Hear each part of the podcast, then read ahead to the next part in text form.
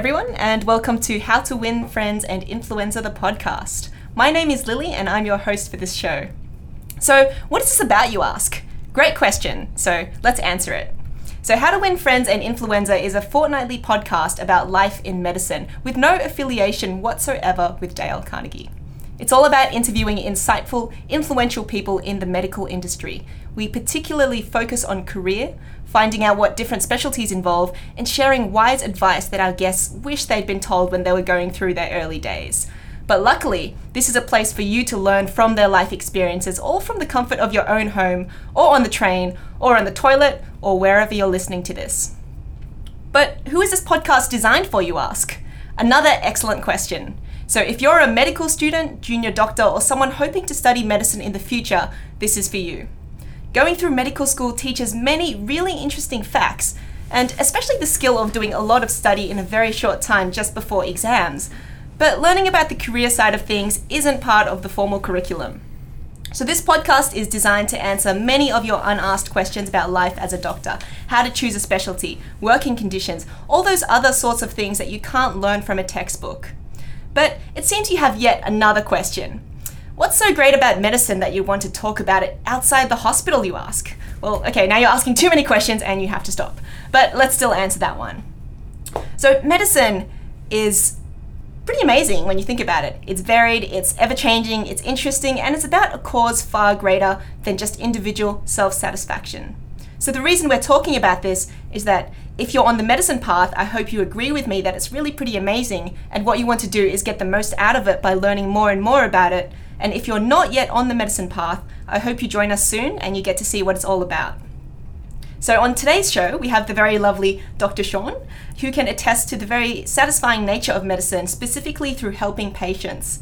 He's a specialist immunologist who's led a long, exciting, and distinguished career as both a clinician and an academic, and we're very lucky to have him on our show today. So, welcome. Thank you for having me as your experimental animal. well, thank you for being our first guest. Um, out of what will be a series of many distinguished guests on this show. So, this is your first day back at work in the new year? It is, it is. It's always um, a bit of an undertaking to get things up and running again in the new year. Where do immunologists like to go on holidays? Anywhere but a hospital. yeah, need to need to need to escape. Need to escape. so let's start off with a basic question. Actually, what is immunology? Well, immunology is a, is uh, an extraordinary uh, field of medicine because it intersects with virtually every other um, organ system within the body, and uh, certainly the thing that attracted me to it is this idea that there was this kind of uh, underlying narrative that might uh, explain all sorts of different things. Uh, in you know health and disease, which goes right through from the ability to survive infectious diseases of childhood uh, right through to the great and terrible autoimmune and inflammatory diseases like multiple sclerosis, RA, etc. Um, so immuno- immunology is like the secret language that underpins these things, and that attracted me a lot because it seems to me that if we could unlock some of those secrets, many of which remain quite hidden, uh, that if we could unlock those secrets, that we could really make some progress in some uh, obstacles that have proven to be pretty difficult up until now. Right, so you're kind of like the immune system whisperer. I'd like to think so. We're, we're, we're still a long, long way from feeling that we can uh, whisper the immune system into doing what we want it to do. At the moment, our tools are pretty blunt, but they're improving very rapidly. So something for the future. Something it's definitely, definitely for the future. It's for, it's for now and it's for the future. Right. So if you had to explain in, let's say, two sentences to someone off the street who'd never, you know, learned what any word ending in ology meant, what's the really basic way you would explain it? Um, that's a good question. It's difficult to explain, and as you, being uh, in the in the system, will know that uh, it's very badly taught and explained, and that makes life very difficult. Um, essentially, the way I would explain it to a layperson would be to say that the um, that we need to be able to fight off infections. Uh, every organism needs to be able to fight off infections, and we need a system that's very powerful for doing that. Uh, that's probably is all I would s- explain at yep. that level. Uh, however, for people in the who have got any kind of biological or medical insight, I, I would go further and say that this is a system that intersects with wound repair and with organization of our tissues uh, and right through to um, all of those diseases that I mentioned, the, uh, the great and terrible diseases of medicine, uh, which uh, have proven, you know, a real problem. Is there a single disease in immunology that's really the hot topic at the moment? Oh, the biggest thing, unquestionably, is the immune response to cancer, which is uh, which is really going to turn into one of the important themes for the next decade in medicine. Uh, this discovery that the immune system really does uh, recognize cancers when they form, certainly many, if not most, cancers, but is specifically inactivated by that cancer for the cancer's uh, survival and the fact that it's possible to manipulate that uh, in the form of immune therapies against cancer is unquestionably the hottest topic uh, in an internal medicine, I'd argue, uh, right across the board at the moment. Yeah, and it's actually quite amazing all the medical advances that we've come through, all the treatments that are now becoming available for cancer, which actually leads us to a good topic, which is the past. Um, so, so what I'm really curious about is what's your medical career been like? Can you take us through a snapshot from when you were a student? yeah, yeah, sure. So if you, you were to ask me as a student whether I would do uh, immunology, I would just uh, flatly deny it. Uh, you know, I would say that would be impossible because I certainly did not enjoy immunology as a student, uh, and it's interesting to think why that might be the case. I was very keen on cancer actually, and um, I thought that I would probably end up being a cancer specialist down the track. Uh, but one of the things that I noticed, and I, and I have to go back to the kind of uh, time when I was a student and a junior doctor uh, to think about the context and how that influenced me. So, one of the things I noticed as we worked our way through um, what, what was called in my medical course abnormal structure and function, which was basically a, a course in various kinds of pathology is that every organ had its inflammatory disease, but each disease was treated as an entity that existed in isolation in its own right. Um, and I observed, uh, even back then as a student, that there had to be some similarity between diseases like, for example, multiple sclerosis and rheumatoid arthritis, even though they were treated by very different specialists in right. very different ways. Uh, there had to be some kind of hidden connection between those sorts of conditions, and I was kind of intrigued about that.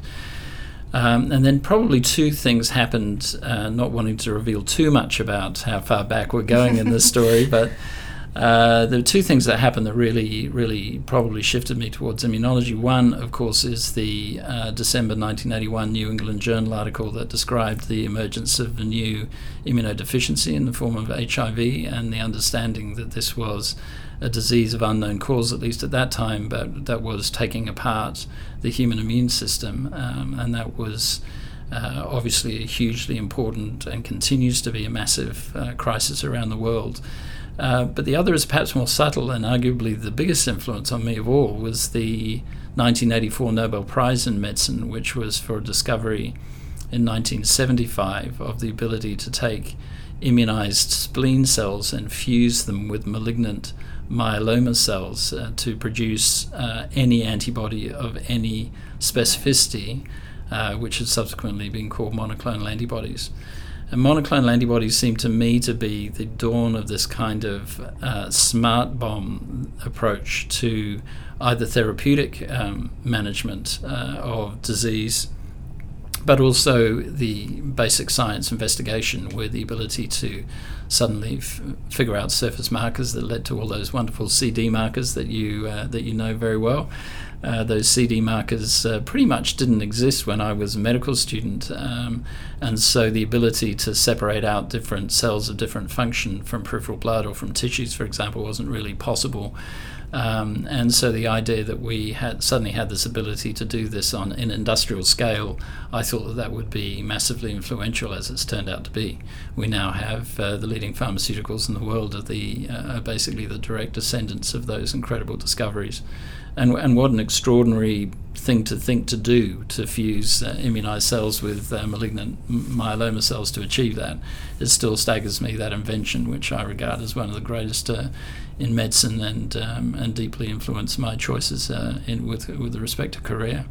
Yeah, I think that's a really interesting contrast because on the surface, um, fields like immunology and oncology, they, they do have a very depressing aspect to it because um, there is a lot of sort of tragedy out there that is difficult to solve. But at the same time, it's a field of such promise because we do have so many advances and like you said, we didn't know about CD markers before. That's a huge thing. And we have so much more medicine now. So it's an interesting mix of of potential and also sadness. Well, I, I would I would sort of counter that to a certain extent is that uh, even though our tools, as I mentioned, are pretty blunt for treating mm. immune diseases, by and large, chronic inflammatory diseases are treatable diseases. Um, we need to get a hell of a lot better at treating them, but in our in my practicing lifetime, I've seen these dramatic changes in the paradigms that have underpinned the treatment. So, for example, when I was a medical student doing rheumatology, you would have um, patients lined up with destructive rheumatoid arthritis changes right. in their hands. And it's now very difficult to find any patient with destructive joint disease to teach medical students in the clinics because those diseases are being treated very effectively.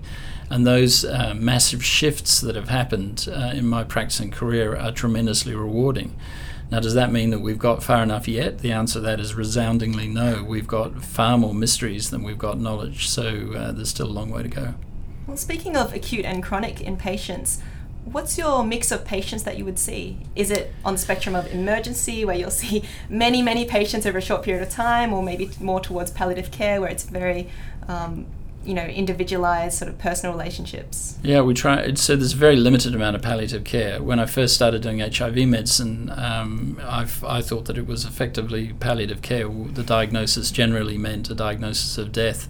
Um, and uh, you know we treated people as vigorously as we could but generally the outcome was death um, that is not the case in HIV anymore. The outcome now is a very near normal life expectancy if patients can be attracted to and and get themselves really committed to ongoing uh, medical therapy. They can live uh, close to normal life expectancy. So that again is a transformation that's happened in my lifetime through antiretroviral therapy.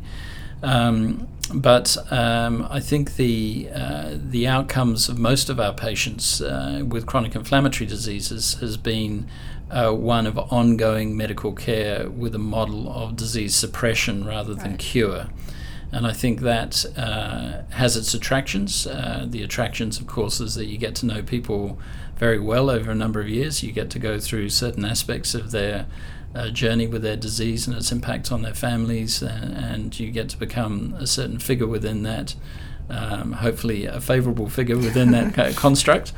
Um, but uh, I felt that that was the right model for me personally. That I wanted to be involved in people with uh, who had diseases that uh, I could get to know and I could be involved with their uh, care in an ongoing way, and where there was at least the potential to make a difference to the clinical outcome. Right, and how long are we talking for these relationships? Is it a matter of months or years that you might see the same patient? Well, so so a limited number of patients I've been I've been seeing for more than a decade or so, right. um, but there are. Um, you know there are the majority of medicine is, is turnover medicine to a certain extent where people come in with much less complex uh, conditions and they're being assessed to find out whether they've got a disease or whether the disease construct is right or um, and so, uh, you know, if you would analyze my clinic, a proportionate of his patients that I know very well over a long period of time. Um, but there's a lot of uh, new patients and a lot of turnover as well. Okay, and at what stage would patients get referred to you, say from GPs or from the rest of the hospital? Yeah, so so GPs uh, refer quite a lot. Some of the things that we do is allergic disease, for example, right. so that a lot of that comes from the general practice world. Um, but in uh, most chronic inflammatory diseases, that we get referrals from other specialists. Uh, um, most often. Um, so patients have entered the system through a hospital and have been picked up by another specialist and have been handed on um, because there might be some expertise that is felt that, that I might be able to contribute. And in terms of working with other professionals, other healthcare professionals, is immunology a very solitary sort of um, thing, or would you go to a lot well, of I talk. Meetings? I talk about with my trainees. I talk about what I call immunology's foreign policy, and uh, what I mean by that is that really we need to constantly interact with other specialties, and we're looking at multidisciplinary care models, and and arguably immunology's failing as a specialty is that it hasn't been as interactive as it as it could have been over the years. Uh, and there are complex reasons uh, for that. But um, I, will give you an example is that one of my subspecialty interests is in neuroimmunology. That's uh, in inflammatory disease affecting the nervous system. And, uh, and uh, I have a weekly clinic with uh, where, where I'm with neurologists. I go to meetings, uh, international meetings, where I'm at neurology meetings. Uh, sometimes I'm looked at a bit oddly when I show up there, but uh, then I point out that half of the therapeutics that they're using are in fact immune uh, drugs, and I think there's plenty of room for synergy there. And it's also interesting in a more philosophical bent that when you look at the origin of profound innovation, whether in no matter what field it is, it often occurs in the grey zone intersection between two apparently unrelated disciplines. And I've always felt that is very interesting from the point of view of trying to push medicine forward is to is to find those intersections wherever they are. It's not always easy to do, but um, that has to be the future in medicine is to look for those look for those synergies. What's an example of one of those synergies? Well, uh, neuroimmunology is a pla- classic example. I mean, uh, neurologists have a lot to learn when they become neurologists, and they don't spend a lot of time learning immunology, and yeah. vice versa. So, immunologists don't spend a lot of time learning neurology. So, there's always a slightly uncomfortable, uh, you know, relationship that needs to form there because although there are separate skill sets, there's also a patient that sits between us that, that might benefit from our input. So that really relies on us to um, to to get a lot better in those areas. But in other industries, uh, you know, the intersection between unrelated disciplines, you know, having physicists involved in designing MRI machines right. or that sort of thing is uh, is the sort of thing that might um, you know might be another example of those intersections. Okay. Now, chatting a bit more about the work involved in immunology, so, immunology is, of course, already a specialization in itself. Within immunology, do different doctors look at different diseases, or as an immunologist, would you cover everything? Yeah, so so so to get your ticket as an immunologist, you need to have gone through your resident years. You do a physician exam, um, and that is a generic uh, basic physician training exam, which enables you to subspecialize in multiple different disciplines. But then you would go on to a specific training in immunology and allergy um, and in my case, uh, also in immunopathology in the laboratory specialty. Um, so I'm jointly trained in those two areas because there's a very close connection, of course, between laboratory medicine, basic science, and, and the clinical immunology practice. And then once one is lucky enough to get themselves into a job, then there's the potential for the development of subspecialty interests, really, which follows a combination of the things that most engage you, uh, the one things that you can most contribute to, but also just simply issues of of opportunity that arise within whatever health context you arise in. So uh, there may be a particular need in the hospital that you're dealing with. There might be a transplant unit or something like that that requires an assistance from an immunologist, and and that might have taken me in a very different direction in my career. But in my particular situation, it's evolved uh, through HIV, chronic inflammatory disease, and neuroimmunology into the things that currently engage me. Right. And um, now you mentioned a laboratory aspect to your training. Could you talk a bit more about that and which kinds of students might want to look into that?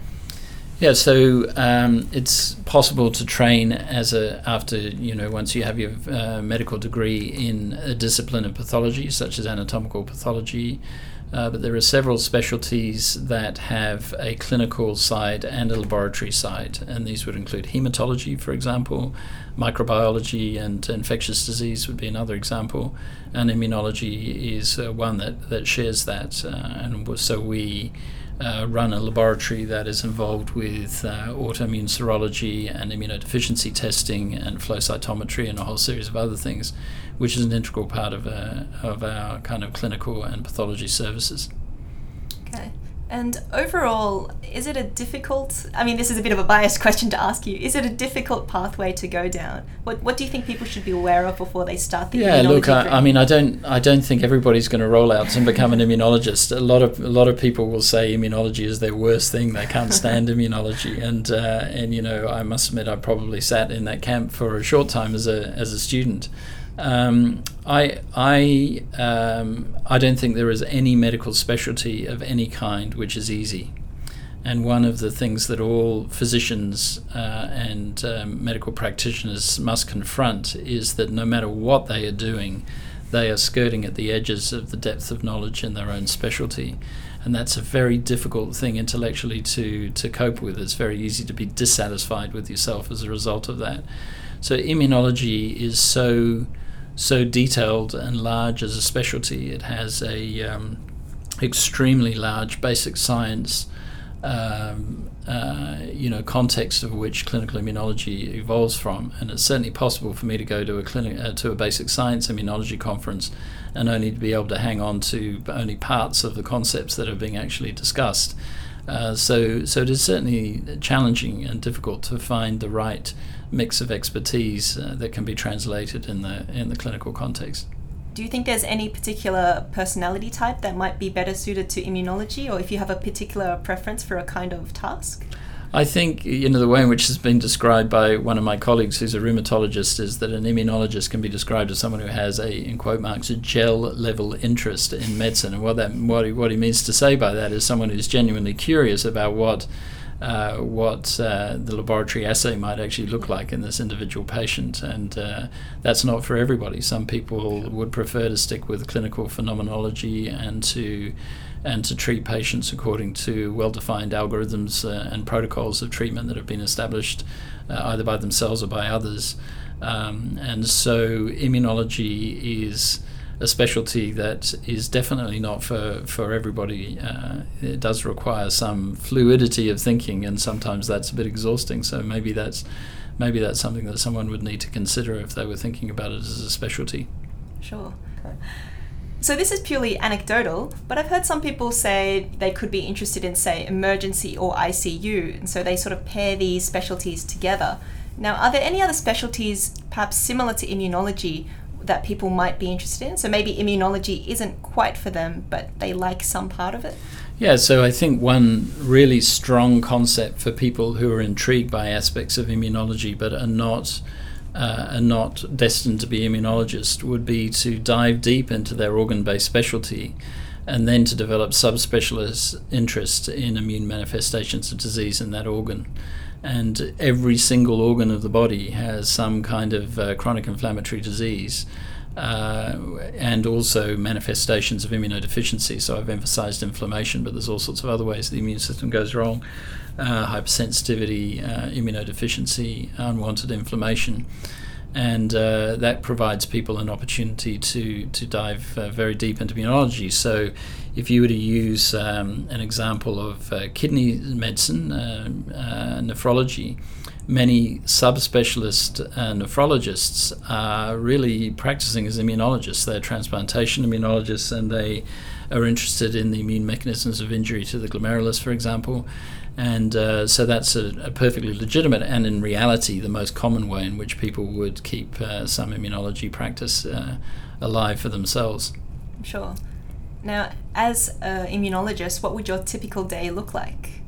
You just run us through maybe yeah sure. so so i do clinics every day so i see patients every day generally for half of that day in a clinic setting and then there'll be some uh, consultations and some ward rounds that need to be done. There'll be some medical student teaching somewhere along the way and there'll be some laboratory um, uh, results that need to be uh, processed or need to be activated.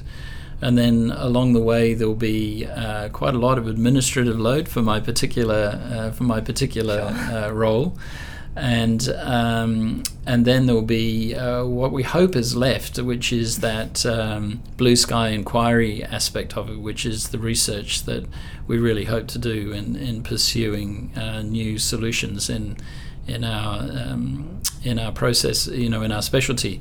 One of the things that I somewhat regret, but has also been a relief to discover, is that to conduct really world class research is is now essentially a full time, um, you know, ultra committed um, specialty, generally located within a large research institution. Um, the old model, in fact, which existed very widely when I was a medical student, of the physician scientist who was um, seeing a lot of patients and also uh, running high level research has become increasingly difficult to stay afloat with great regret that that, that happens. But also once you realize that in fact that environment is very difficult to sustain that it's difficult to be both a good physician and a good uh, certainly basic science researcher once that realization happens it comes with a certain sense of relief because there's a lot of people running to stand still who are attempting to keep those things afloat um, it's regrettable because clinicians uh, certainly have lots to offer in terms of the agenda of basic science research, at least to the extent of contributing to new strategies to get uh, patients with chronic illness better. Now, linking that in with the career, if someone were to purely pursue immunology as a clinical aspect with no research, would that hinder them in any way? Yes, that's a great question, and in fact, that's a very that's a very hot topic at the moment uh, in our specialty because the training is long. Uh, people get exhausted in the training. And when you add a PhD, uh, which I did uh, on the end of my clinical and laboratory training, uh, it's sort of pushing you up towards your um, certainly late 20s, early 30s by the time you're in a position to apply for your first job. That's what I call a very prolonged adolescence. um, but on the other hand, I went in and did a basic science PhD, which has influenced me very deeply in my thinking all the way through. Um, and it was it was fun. Uh, it was uh, you know I was involved in making um, uh, gene targeted knockout mice. Uh, so we're dialing up uh, genetic engineering of mice in order to achieve a better understanding of the TNF molecule, which is uh, which is a key inflammatory cytokine. Um, and uh, I never imagined in all my dreams that I'd end up sort of uh, having mice uh, distributed all around the world with carrying a genetic mutation that I basically drew out on a on a blank sheet of paper as a PhD student. Wow, so, yeah. so those sorts of things, um, just life experiences. You know, sometimes you look at it and say, was that did that send me in any particular direction that was useful? And you never know at the time whether it does. Nevertheless, it's just part of the you know the the story of uh, of a career that's taken me in all sorts of different directions and which has been you know deeply rewarding in that regard. Speaking of life experience, could you tell us about a time that you might have acted differently anywhere in your past, something you would have done differently, and on the flip side, something that worked out really, really well that you're really happy with? It's a bit easy to talk about what really went well. um, one of the best things I ever did was at the end of my residency, or in the middle of my residency years, I took a year off and backpacked around the world. That's unquestionably the best thing, Very the best exciting. choice that I ever made. I mean, that again influenced me very deeply, and it helps uh, to counter some of the desocialization that happens with uh, with uh, this long medical training um, process. In terms of things I would do differently, I'm in a lucky situation of saying I have, you know, no regrets. There's no real reason for me to regret any uh, major decisions that I made. There were certainly periods that were long and seemed like I, I wanted to get out of them, um, but that but that doesn't that doesn't mean that I regret them or that I would have uh, would have done things differently. So uh, it's nice to be able to say that. Yeah, that is a good thing to hear. And I suppose the message there is that it can get tough, as in any specialty within medicine. But if you just keep going through it, Yeah, I think one of, one of the things that people, when we talk about training being very long, it's, it's unquestionably very long, and I think that there are some problems about the way in which it continues to extend. It's getting longer and longer, and it's not getting easier to, to get through to the end of it. However, when, if, as I said, you're applying for your first jobs and, and you, by the time you're 30 or in your early 30s, you, if you're successful in those applications, you, you might be in that position for another 35 years.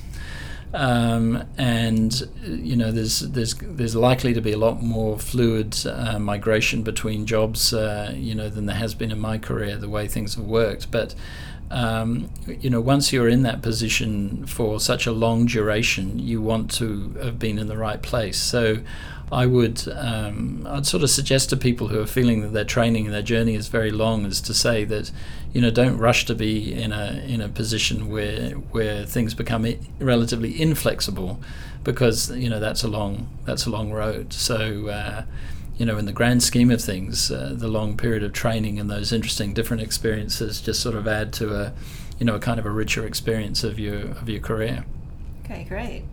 The final thing I want to talk about is just another very hot topic all across the field of medicine, which is work life balance. Now, in immunology, at least in your experience, have you found that to be difficult or quite doable?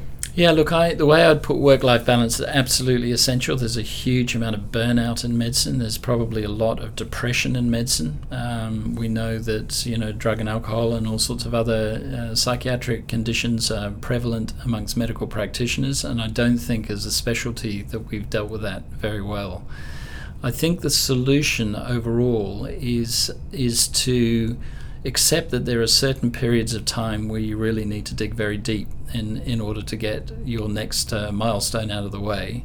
And that in the context of those, you will not have balance. You know, the concept of balance while you're digging deep in getting those tickets is not what you should be seeking. What you should be seeking is to take that about as far as you possibly can, because that's going to be the building block uh, that you're going to rely on for many years to come. On the other hand, once those milestones have been achieved, you need to exit and find way of uh, cooling down and uh, trying to reconstruct three-dimensional aspects of your life and relationships. And you know and that example of traveling uh, you know for a year was was a great example for me but there are all sorts of other things taking taking sabbaticals or taking periods of leave and uh, you know changing subspecialties doing other things um, I think uh, your generation, frankly, will be a lot better at work-life balance than ours has been, or and certainly my seniors. If you were to look at the sort of average working week of yeah. of you know white males, which I am, a white male. Uh, you know, in the generation above me, it would have been 100 to 120 hours a week as wow. a professional person, and then for in my generation, generally 60 to 80 hours a week of work, and then in the generations that follow, it won't be anything like that.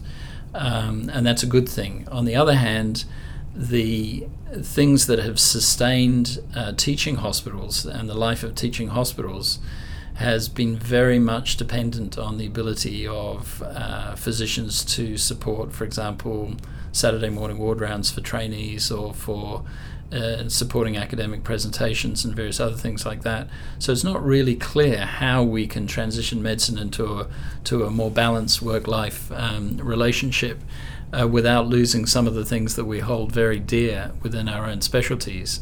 And I, I would hate to think that in pursuit of work-life balance as a primary aim, that our that our academic institutions and our hospitals become kind of desert zones uh, in comparison to what they have been, which have been very rich environments for people to uh, to learn and interact with others, and also to look after people uh, in need.